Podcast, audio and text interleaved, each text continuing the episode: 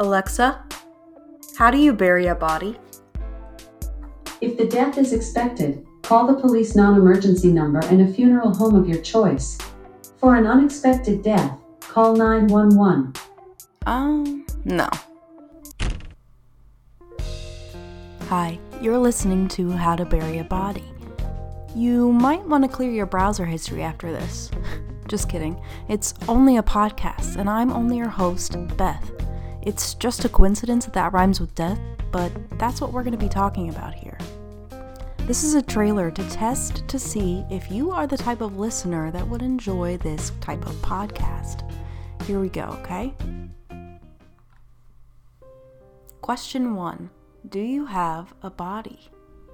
Question 2 Have you ever wondered what happens after you die? Question 3 Do you wonder why cemeteries and graveyards ever got so creepy and overcrowded in the first place? And question 4 Do you have a morbid curiosity, much like I do?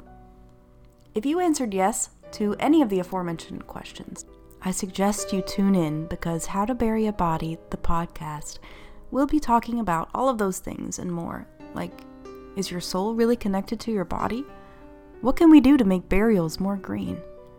And what are the weirdest ways that criminals have buried bodies? This podcast is brought to you by Currant. Currant with an A instead of an E.